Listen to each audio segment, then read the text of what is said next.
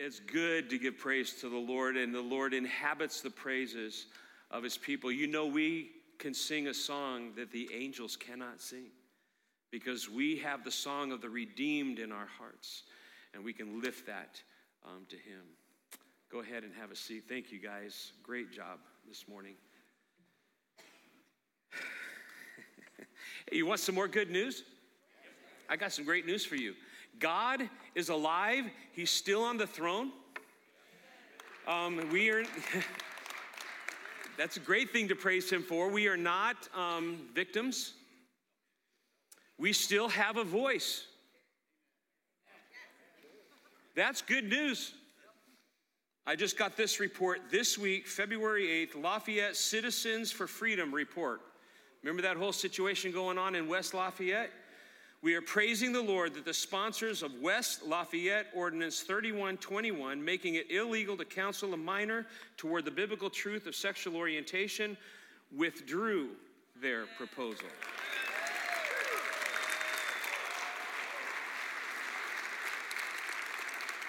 They said, um, thanks to the thousands of people who stood up for the truth of God's word and the power of the gospel, they had 14,589 people sign the petition saying, do not go through with this. What's cool is that it didn't get shut down, they withdrew it.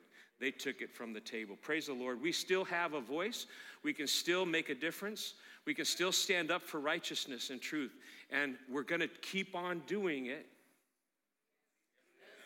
Right? We're going to keep on doing it until they tell us we can't.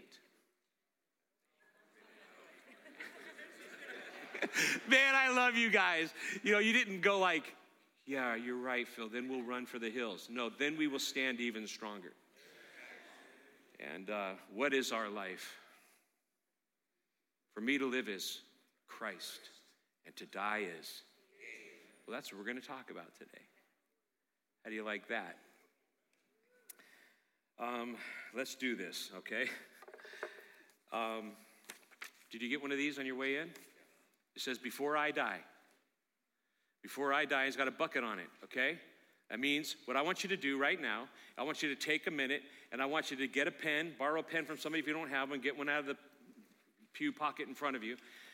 Get a pen. Back at home, if you don't have this, just get a piece of paper out and write at the top, before I die. And what I want you to do is I want you to write your top three bucket list things that you want to make sure you do before you die, before you leave this earth. Now, there's all kinds of things that you can put on there. I think we have some pictures that are going to be playing right now for you, different ideas for you. Maybe you want to travel. Maybe you want to um, go scuba diving. Maybe you want to go do something that you've never done before and you have it in your mind to get this thing done and you want to make sure it gets done before you die. This is your bucket list. Write the top three things that you want to do. Why are you staring at me? Just go. go. Write those three, three things down and then take this and tuck it away somewhere. We're going we're going to use it later on at the end of the service, okay? But write those top three things down. I have one that I want to do. Um, James, one of the things on my bucket list is that you and I are going to go to the mountains of Colorado and we're going to go elk hunting.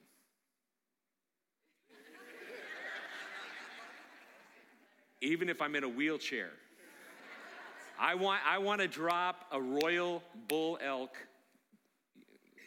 If you're against, if you're a PETA person or something, I'm sorry, but I'm going to drop one of those babies and you're going to be right by my side. And then his big dad is going to come and you're going to drop him. now, I don't have the money to do that, so make a lot of money and fund it. For you, you make the money for the bucket list. All right, we'll make that happen. What are the things, what are the top three things on your list you want to make sure you do before you die? That's what I want you to have in your head and, and what you, you do on this sheet. And we're going to bring this back later on, okay? Deal? Deal? All right. Hey, anyone excited to hear the news that came out on the, on, on the news? If you're listening to the news, you heard the news this week. The pandemic is over. Am I the only one excited about the pandemic is over? Yeah, yeah, really, Phil? Who are you talking to? What? Really? Is it over? Well, it depends on who you're talking to. Right now, you can hear news of people saying, It's over. We're on the other side of this thing. Release everything, remove all the mandates. That's on one end. You got other people over here going, Stop! It's worse than ever. We're going to die. Lock everything down. And then you have everybody in between. Can, can you believe that we live in a world where you don't know who to listen to and you don't know who you can trust? Can you believe we're in the situation like we're in today? I grew up believing and how stupid of me. But I grew up believing that if you turn on the TV to NBC News, the people on there will tell you the truth. And you can go, oh, that's what's going on in my world right now. Okay, thank you for reporting on that. If that ever did exist, maybe it never did, and I just thought it did, and that's how I was raised. But if it, my mom and dad believed it, they did. They didn't scream at the TV like I want to now. It, who, wow. Who should we listen to? Who can we listen to? Who can we trust? You got lawmakers saying all kinds of things about this pandemic and where we're at. You got lawmakers like Boris Johnson of England and people like him who are beginning to say, I think it's time that we learn to live with COVID 19 just like we learned to live with the flu.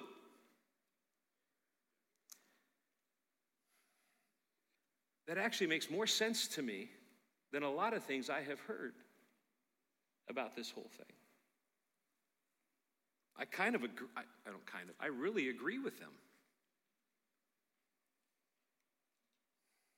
Thank God.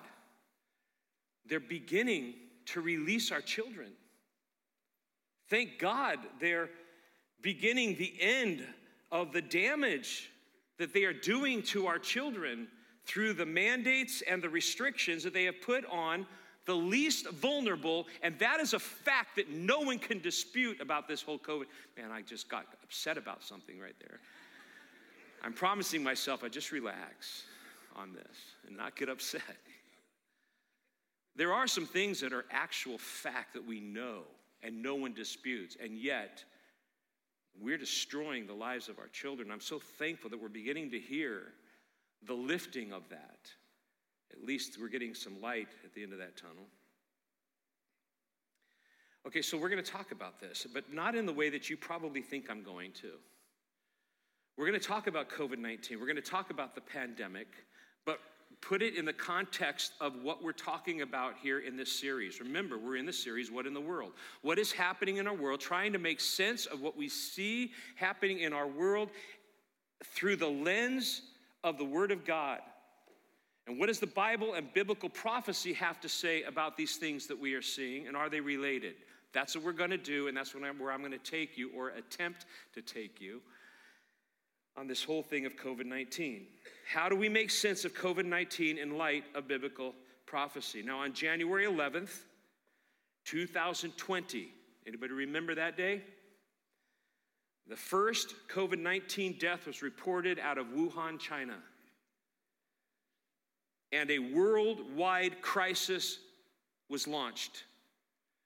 2020, January 11th. Two months later, on March 11th, the World Health Organization declared a global pandemic. I've not known of this in my lifetime, of a global pandemic like this. I've never experienced anything like this. And I was like, I remember thinking, what? I actually, this is just how I view things. I'm like, get real. You're overreacting. That's my initial response to this whole thing, only to find out that they weren't. Um, the virus had spread to 114 countries, having killed a reported 4,000 people. And if you go to the dashboard, the, the global dashboard today, the international dashboard today, they would report to you that 5,764,503 people have died from COVID 19. Now, We don't know, right? We don't know what the reporting is, but if that's, that's the reality that we live in today, that that's the report. If over five, almost six million people have died worldwide from this virus. Who would have ever dreamed, right? That just like that, just like that, our lives would be turned upside down. Our world would be turned upside down. Our culture would be turned upside down. Our, our, our workplace would be turned upside down. That we would be thrown into a state of panic and chaos and fear and deep seated anxiety. And for believers who would have ever dreamed that that fast it would throw the church of Jesus Christ into a whole new level of having to trust the Lord or what it means to trust in the Lord and rethink your ability to trust in the Lord. Questions everywhere have been flying and are continuing to fly, but I remember at the very beginning, don't you? You remember thinking, how's this going to hit me and my health? Remember that? What's this going to mean for me and my health? What's this going to mean for my family? Can I keep them safe? What do I need to do to keep them safe?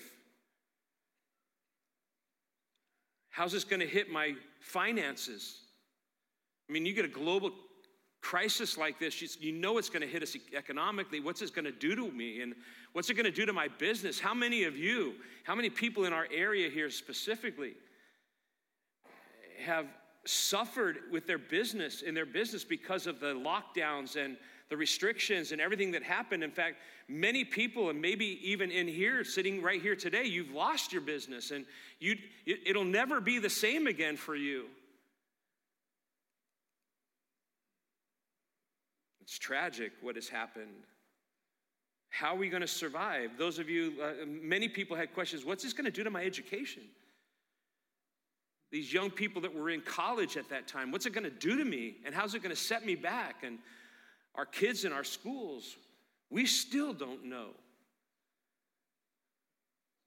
The level of damage that we're going to experience culturally, I believe, because of the damage it's doing to our children in schools, because of the shutdown and because of masking and their ability or inability to socially react after spending two years, over two years, in masks all day long, as they have learned, they're trying to learn how to relate to each other. How's this going to affect my life? What a nightmare. As a pastor, and your leadership team in this church, and all the different pastors in all the world, you don't understand how anxious our hearts are in trying to figure out how are we going to help the family of God work through this?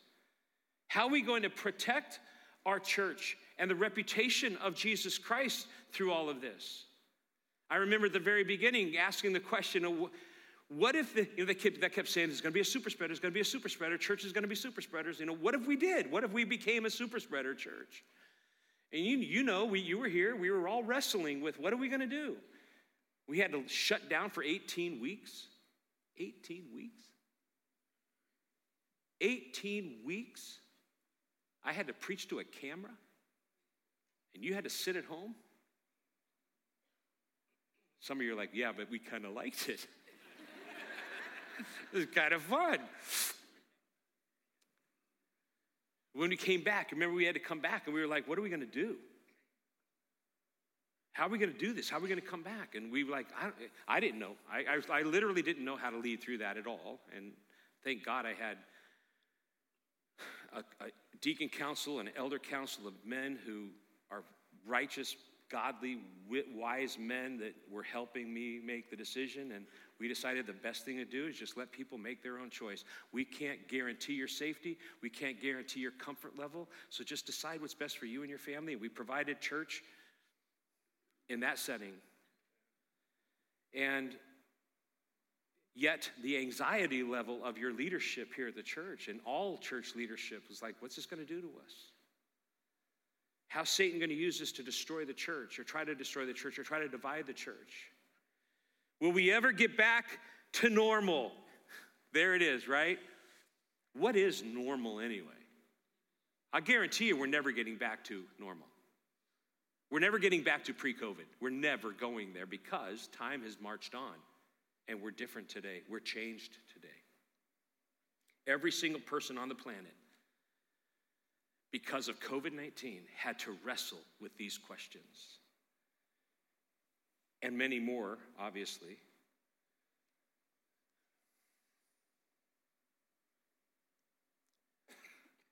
My heart is broken over those of us who have had to deal with the tragic loss of life due to the virus.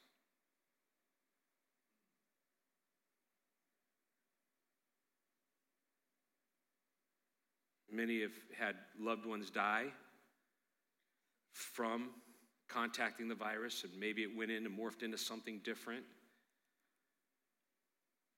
Many of you in the room today got so sick from it that you were just barely hanging on. But how many stories have we heard? How many stories have you have in your life of people that are like, man, they were, they were healthy as a horse. And they just dropped. This thing just took them out. And then they're dead. I attended funerals. I had to perform a funeral. It's heartbreaking. It's horrible. How terrible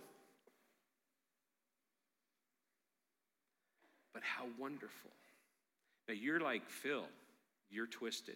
No, I'm not. I'm a Christian. And because I'm a Christian, I'm a child of God, and I'm a servant of Jesus Christ, and I have been born again and redeemed on all those wonderful songs. Death and hell have been arrested and the chains have been broken in my life of sin and death and i am a new i'm a new creation in jesus christ. And because i am a born again believer and i have possessed the holy spirit of god i can view things like a global pandemic and even the anxiety and fear and uncertainty that comes with it. I can view it though it's terrible as being a wonderful opportunity. How wonderful to serve the one who knows the future. Many things about tomorrow. I don't know why these old songs come to my mind. I don't seem to understand, but I know who holds tomorrow. And I know he holds my hand and he is leading me and he is helping me and he is guiding me by his spirit. How awesome and wonderful to know the one who's got everything figured out. We can evaluate the global events like this pandemic through the eyes of God's Word, through different lenses that the rest of the world does. I do not have to live at the mercy of my present circumstances and problems and trials. Thank God for that. That is great truth for us as believers. Remember, I'm going to keep reminding you of this. God knew all of this would happen. God told us all of this would happen.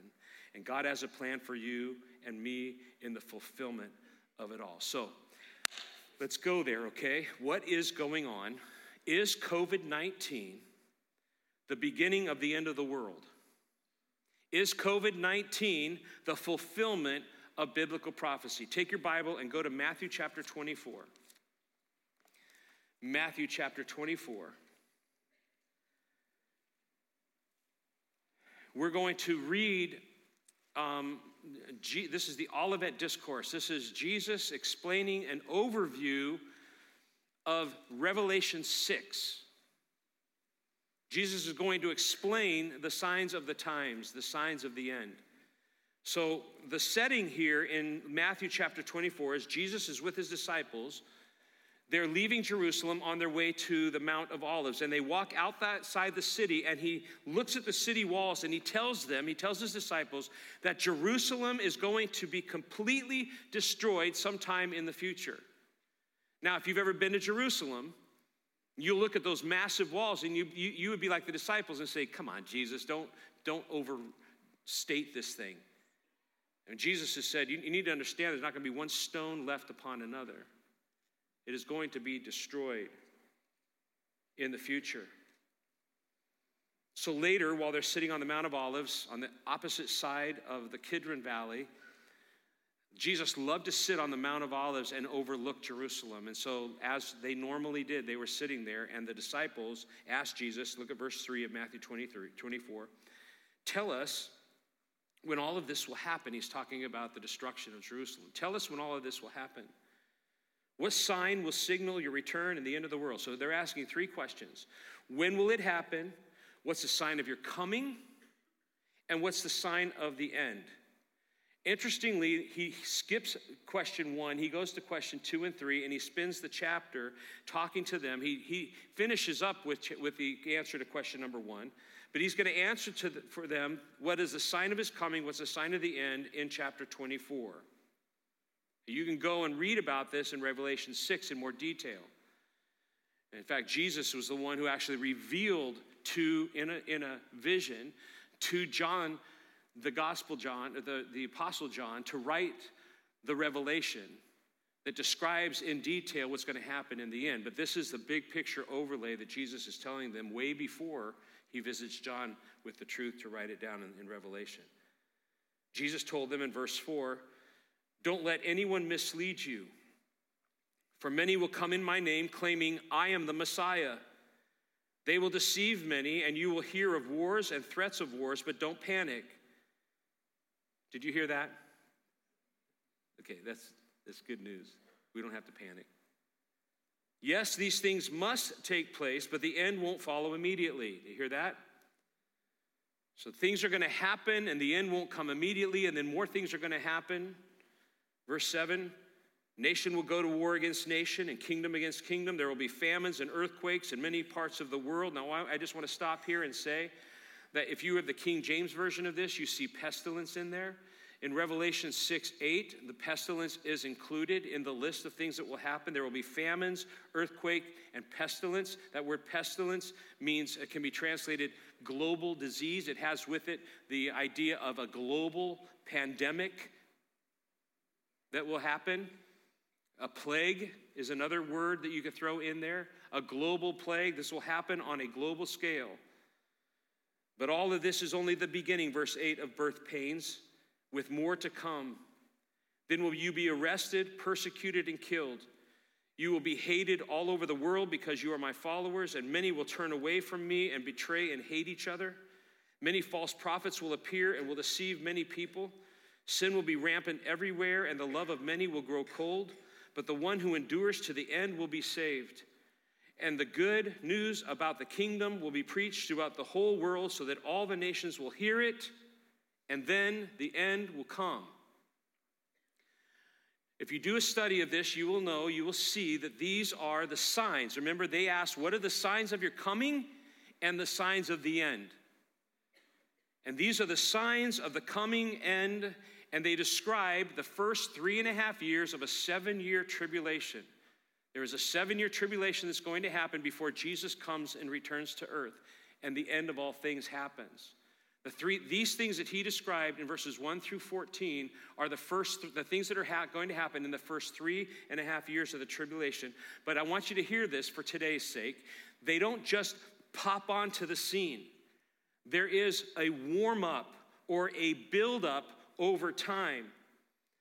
I believe that we are seeing the early signs, the early buildup, or what is called a foreshadowing of future events that are going to happen, events that are coming in the near future.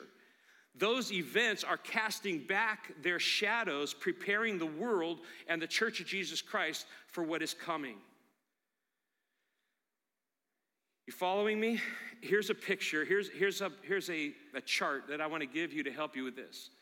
So, what's going to happen? We're in the church age prior to the tribulation right now. That's where we are.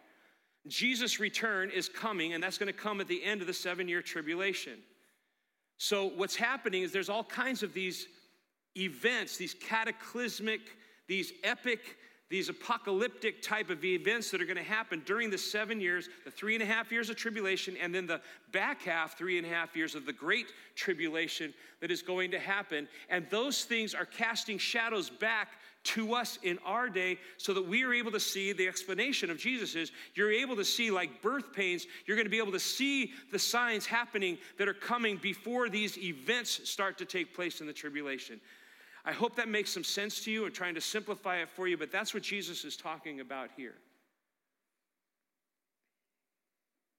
So, question Is the pandemic that we just went through, the two years, the disease or the pestilence or the plague described in the book of Revelation? Are we in the tribulation period? Are we in the first three and a half years of the tribulation? And the pandemic is part of the pestilence that Jesus promised would happen as one of the signs of his coming? The answer no. Well, how do you know that, Phil? Because I'm still here.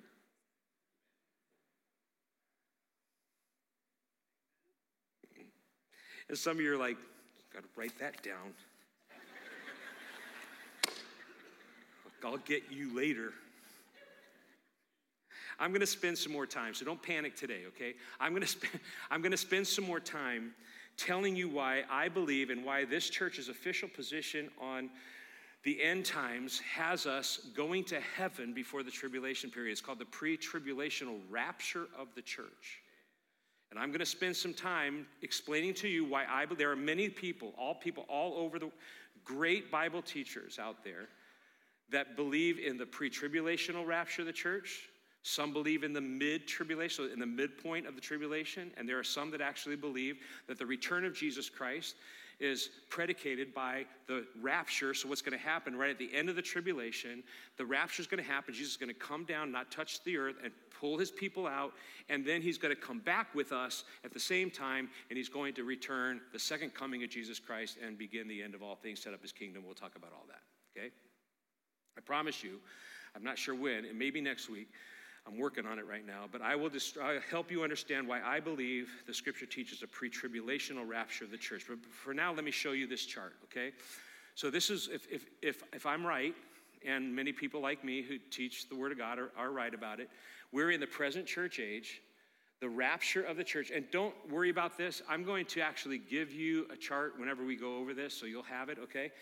Um, the, the rapture is going to happen, which will be the beginning point of the tribulation. It will release the tribulation um, to start. The Antichrist will rise. The first three and a half years will be the beginning of sorrows. There'll be the great tribulation. But I want you to just see for today's context that what Jesus is talking about in Matthew 24, 1 through 14, is in that three and a half years, the beginning of sorrows. Those are the signs that will happen, the things, and the pestilence the plagues, the disease, the worldwide global disease will happen during that first three and a half years that Jesus is talking about. Okay? Now let's move on. We won't be here to see the birth of all of these signs that Jesus said would happen just before his return.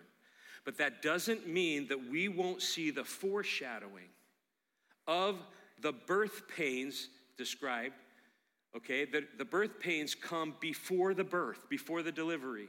It doesn't mean that we won't see the foreshadowing or the buildup as we get closer to that delivery. John MacArthur put it this way, it really helped me out. The present afflictions we are experiencing may merely be like Braxton Hicks contractions, those are the premature labor pains. But they nonetheless signify that the time for hard labor and then delivery is inevitable and quickly drawing near. So here's what I want to say. In my mind, the coronavirus is not the prophetic sign given to us of the sign of his return that's going to happen in the first three and a half. There are worse things coming. Global disease, global pandemic, global apocalyptic death will happen as a result of these diseases these plagues that are going to attack the earth during the first three and a half years. But I do believe that the coronavirus is a sign that we are warming up those birth pains, the Braxton Hicks contractions, that we are warming up to the event of the apocalypse. I believe that we should look at COVID 19 as a reminder of things that we too easily forget. I can't, I just looked at the clock. Can we just stop having a clock? so I got to just charge now, okay? You buckle up, let's go, okay? Because it's not about the pre, the pract, it's not about the teaching that is so important, but the practical application of the teaching that is so important. How do we live in the middle of all this? We have too easily forgotten some things that COVID 19 is helping us remember. Here's the first one we are all vulnerable and we need to wake up. How's that for just straight up in your face? We're all vulnerable and we need to wake up. We've gotten way too comfortable with living longer. I believe that. And because of the medical and technological advances of our day, we think that nothing can take us down or that man can fix anything. But what COVID 19 is teaching us is that no one is exempt, everybody is vulnerable. It's knocked us actually back into the bedrock reality that no amount of wisdom, technology, mandates, lockdowns, or money or position can protect us from things like this. The President of the United States got it. No one is exempt, everybody is vulnerable. You and I are both vulnerable to the plagues of this world brought about by sin's corruption and brought about by Satan's schemes. There are two things going on in this world there's sickness and death, suffering because of sin. But Satan also has his schemes that he is trying to destroy the work of God. 2 Corinthians 4:16 says this, though our outer self is wasting away, Paul totally understood that this outer shell, this thing that we have is wasting away. Though our outer self is wasting away, here's what believers do. Our inner self is being renewed day by day. He talks about his suffering in the world as light and momentary, and you're like, uh uh-uh. uh. they are not light and momentary. Yes, they are in light of eternity. They're hard, people. We're going to have trouble in this world. It's hard to go through. But when you have an eternal perspective and you realize you are vulnerable to sin, to sin's corruption, and we're vulnerable to Satan's attack, then you can view these things as our light and momentary troubles that are achieving for us an eternal glory that far outweighs the suffering. So, what do we do in the midst of a pandemic? We fix our eyes on Jesus. We fix our eyes on what is not on what is seen, but what is unseen. Since what is seen is temporary, but what is unseen is eternal. The Bible teaches us that Satan can send plagues and illnesses so it shouldn't surprise us when we see these things happening, especially on a global catastrophic level. We battle not against flesh and blood, the scripture says, but against the enemies and principalities, rulers and powers of the darkness, against spiritual forces of evil. And these attacks will shake the world, but they will not and cannot shake the church of Jesus Christ. We cannot allow these types of things that are going to increase in intensity and frequency. They're going to increase. We cannot let that shake us as the people of God. We are different. We have the power of God in our lives, and we've got the truth of God's word. And we know that God will never leave us or forsake us, and He will always use us. We need to wake up to the world, to the, to the truth that we are all vulnerable. And here's the second thing we need to remember we all have a job to do, and we need to get after it. That's what the pandemic should teach us. Oh, man. Our job is not to lock down, our job is not to hide. We got to be smart. We have to be wise. We have to be smart. That the church of Jesus Christ needs to rise up in these types of things, in the face of these types of trials and rise up and be strong and rise up and give hope to people who are hopeless. Rise up and, and breathe strength and life and courage into people who are fearful. We have nothing to fear. Calm down, Phil. You promised yourself. Ephesians 2:10. We are God's handiwork, created in Christ Jesus to do good works which God prepared in advance for us to do. You and I have a job to do. and we need to get after it. It was a job that he, aren't you glad he came and called your name? Aren't you glad that he came and spoke into you and woke your heart up and your, your mind up to the truth that you were a sinner? And aren't you glad you gave your heart to the Lord? He came to you because before the foundations of the earth, He declared He was going to save you, and He's got a job for you, and He's worked it all out, and He's got something specific for you. I'm not talking to you as the church, I'm talking to you as an individual. He's got something for you to do in the world in which we live today. We need to get after it.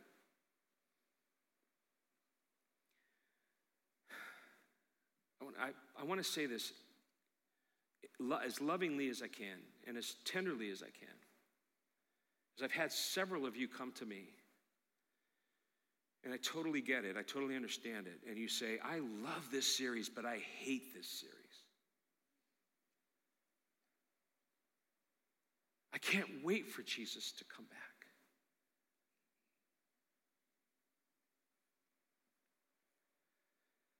But I'm scared to death that my mom and dad don't know Jesus. And if Jesus comes back, then it's too late.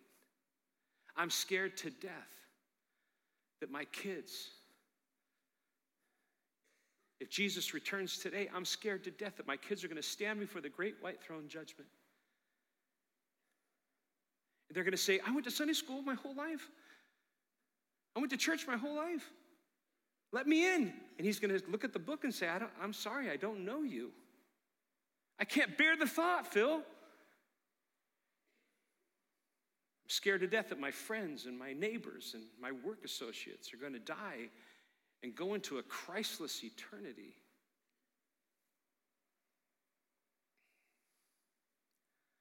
Listen to me. We have a job to do. And we need to get after it. We need to be praying like Elijah. We need to be giving and sacrificing of ourselves like the widow in the temple. And we need to be preaching like an evangelist. Scripture tells us in the book of James, tells us that Elijah was a man just like you and me. But when he prayed, powerful things happened, supernatural things happened. The message to us is you are just normal, average people. But when you pray, when God's people pray, we release the Holy Spirit to pray on our behalf. Whenever we get on our knees before the Lord and we bring our petition to Him, as weak as that petition may be, as off as that petition may be, the Holy Spirit says, uh, Father, they're praying, and I'm going to now pray on their behalf. They don't understand, they're weak, and you know that. But I'm going to pray for what they really need. And Father, I'm going to pray according to your will. And don't you know that the Father in heaven will answer the Holy Spirit's prayer every single time? We may not even know how to pray or what to pray, but when we get on our knees and pray, the Holy Spirit does, and you don't need to worry about it. And Elijah was a man just like you and me, but when he prayed, powerful things happened. The fervent, effectual prayer of a righteous man is powerful as it goes up. That fervent, effectual prayer of a righteous woman is powerful as it goes up. You get on your knees and you pray for those who are lost. You get on your knees and you pray for a platform and you pray, and God will deliver for you. I did not just promise you that every person who's unsaved will be saved if you pray for them. But I promise you, you can have many, many opportunities and platforms to speak the truth into those lost loved ones and friends. You have a job to do. We need to give of ourselves like that widow in the temple when Jesus recognized the, the Pharisees, the religious guys, they were all like, Look at what I'm giving. And this little old lady who's going up there with her little pennies and she's giving everything that she has. And Jesus goes, Guys, I need you to see this. That's what pleases me is my servants giving everything they have. My friends, we don't have much time. We need, we've got a job to do. And we need to be done with all the foolish things of this world that we're involved in. And we need to get active for the Lord and give him everything. Be all in for the gospel. Be all in to serve the Lord Jesus Christ. That's what pleases the heart of Jesus. That's what gets his attention. And that's what he loves to bless. And then preach like an evangelist. Listen, we can sleep when we die.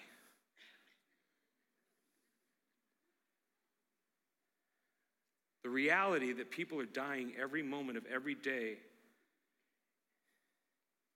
and entering into a Christless eternity exists, and that reality should give us all a sense of urgency. Because here's the final reminder we are all dying. Every single human being is dying, and we need to live like it. Ecclesiastes 7 2 says, Death is the destiny of every man, and the living should take this to heart. I use this passage at every funeral that I preach. Because the reality is, that person that we're there mourning their death, they're gone. They've had their chance to accept Christ or not accept Christ. And the Bible is clear that death is the destiny of every single one of us unless Jesus comes during our lifetime and we're Christians and he takes us home. Every single one of us is going to die of something. And you don't know what that something is. You don't have control over that. You're all vulnerable to death. We're all going to die. And the living should take that to heart. We should, what that means is you ought to think about that. Those of us who've been living a while, we can relate to Job. you know, it's weird because, like, when you're a kid, things seem to go for take forever to come. And when am I ever going to get to drive? When am I ever going to get a girlfriend? Some people, like, they're in their 40s before that happens, but so it is forever coming. But then the older you get, you start going, whoa, whoa, slow down, slow down, slow down. Is Christmas already? My life passes more swiftly than a runner, Job says. It flees away without a glimpse of happiness. It disappears like a swift papyrus boat, like an eagle swooping down on its prey. How frail is humanity! How short is life? How full of trouble. We blossom like a flower and then wither. Like a passing shadow, we quickly disappear. James says, What's your life? It's, it's here today and it's gone tomorrow. This reality, my friends, should change our perspective and change our priorities. It should rock our world. Probably get in trouble for this, but whatever. I want to use a secular song. I know, we're in church. Tim McGraw, the country singer Tim McGraw, in 2004, he was sitting with some songwriters, Tim Nichols and Craig Wiseman. And while they were sitting down to write, they began discussing a, a, a, a friend of theirs who um, had been di- misdiagnosed with cancer. And they were sitting down talking about their friend and marveling at how it changed the, his life. The information, though false, changed the way this guy lived. Just the thought that he had terminal cancer. And from that discussion, they wrote the lyrics to the song Live Like You Were Dying. And here's how it goes He said, I was in my early 40s with a lot of life before me when a moment came that stopped me on a dime. I spent most of the next days looking at the x rays, talking about the options, and talking about sweet times. I asked him, when it sank in that this might really be the end, how does it hit you when you get that kind of news? Man, What'd you do? And he said, I went skydiving, I went Rocky Mountain climbing, I went 2.7 seconds on a bull named Fu Manchu.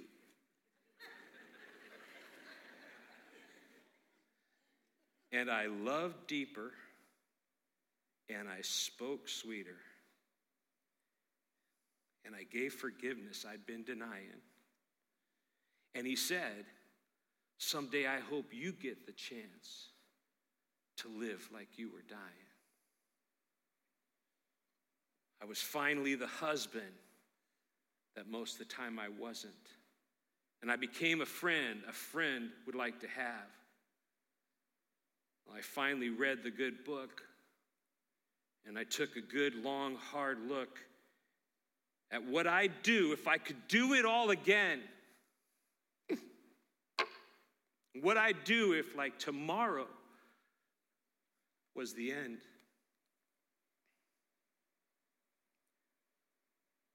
What would you do if you knew that tomorrow was the end? How would it change you? What would you do today? Let's just say somehow God showed you that you've got 24 hours to live. It is 1018. Tomorrow at 1018, you're going to die. Your life is required of you, and you're going to die. How will it change what you do today if you knew you were going to die tomorrow?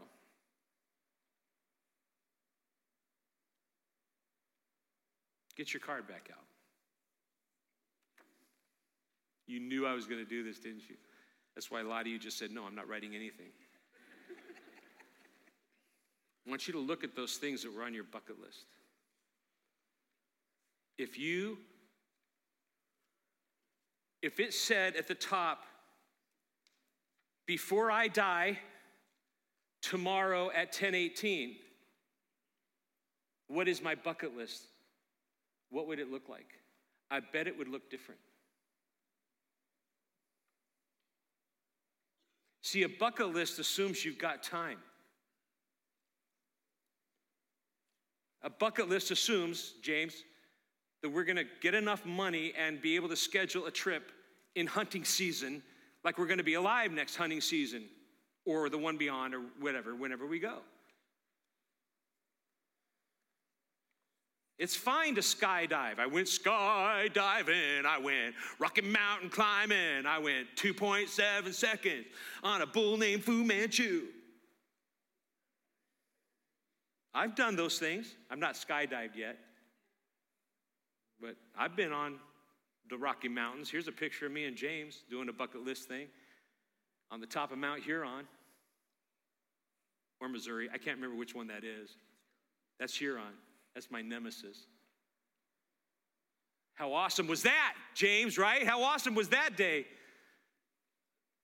Nothing wrong with that. I've ridden a a, sort of a bull. Name wasn't. I went 6.5 seconds on a cow named Elsie with big pillows all around in case I drop off. Shut that off. Shut that off.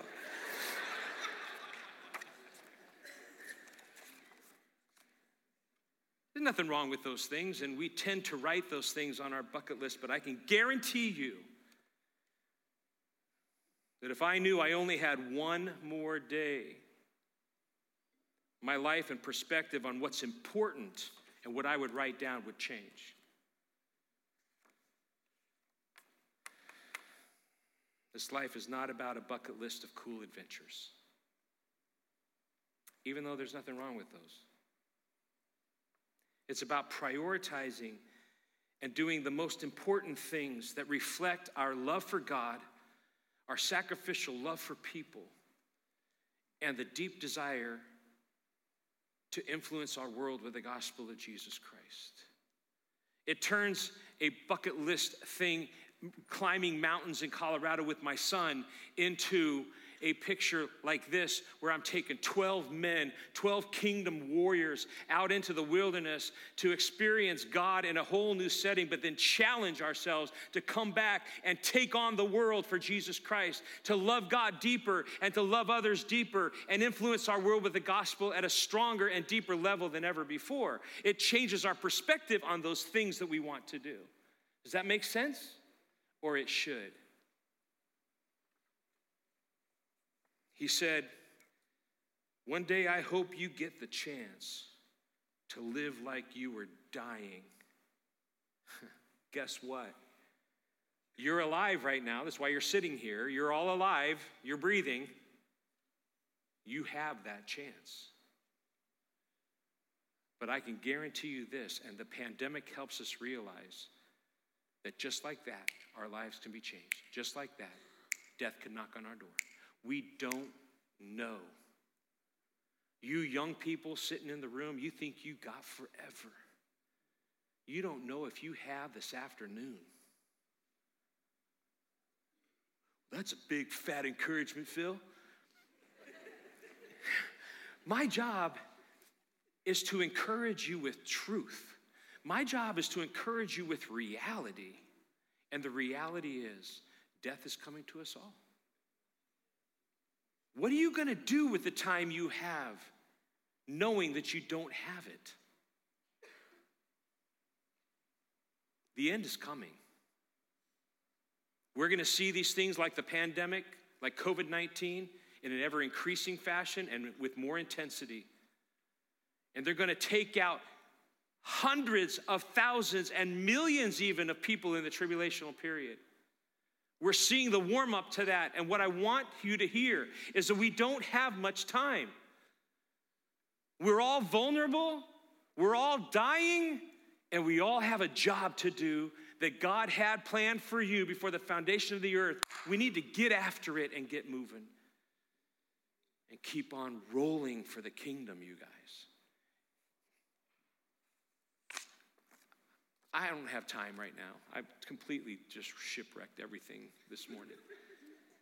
There's a backside to this. You know what I want you to do?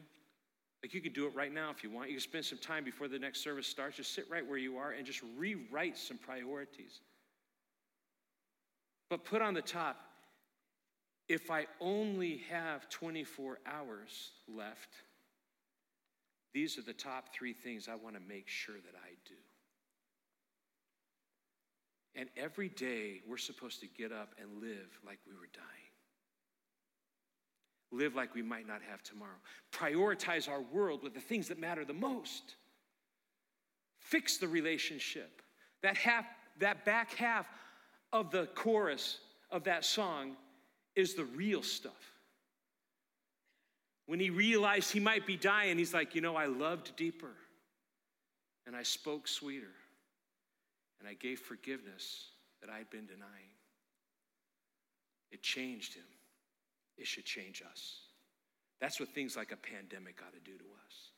Those are the lessons we ought to learn. Stand with me and let me pray over you. Can you just bow your head and let me talk to you for just a second with your heads bowed and just pers- get an internal perspective going right now on your heart? I have to say this, I have to say it out loud. Some of you here in the room, some of you sitting online, you don't know Jesus and you know it. You haven't repented of your sins and given your heart to the Lord. And you've heard this message over and over again. You've heard the call to repent and be saved. And I have to ask you, and I have to point out to you the death is coming to us all, and you don't know if you have tomorrow. And the call to you today, one more time, is repent of your sin, be saved. Confess the name of the Lord Jesus Christ and be saved. I'm not trying to scare you, and yet you should be really scared about the truth that you are vulnerable and you may not have tomorrow. Don't put off to tomorrow what you can do today.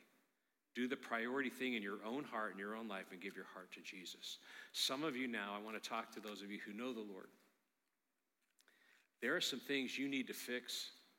There are some relational things you need to fix.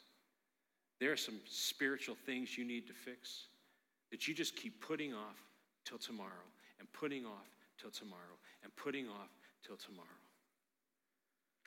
I just want to say to you, you may not have tomorrow. Do the thing that you know the Lord is calling upon you to do today. Make the phone call. Repent of the sin. Do whatever it is that He's calling you to do. Make the commitment today. That's the lesson of a pandemic. Help us, Lord. Strengthen us. Strengthen our resolve to love you, love others, and influence our world with the gospel of Jesus Christ. Help us by your Spirit in Jesus' name. Amen. God bless you as you go. If you want to come down to the front and talk to us, if you want Jesus, we're here to help you. Help you in any way we can. God bless you, my friends. Thank you for joining our worship service online today. Our prayer is that the worship and the teaching has left an impression on your heart and that God will use it to inspire you to love God, love people, and penetrate our world with the gospel of Jesus Christ. If you made a spiritual decision today, or if you need prayer, you can let us know by clicking the link to our online connection card. And then, if you haven't yet taken advantage of it, you can download our church app where we have all of our announcements and opportunities, and you can also use it to share this week's message with a friend. And then you can also check out our website, fbcelkhart.org, to stay connected with us that way as well. God bless, have a great week, and we'll see you here again next week.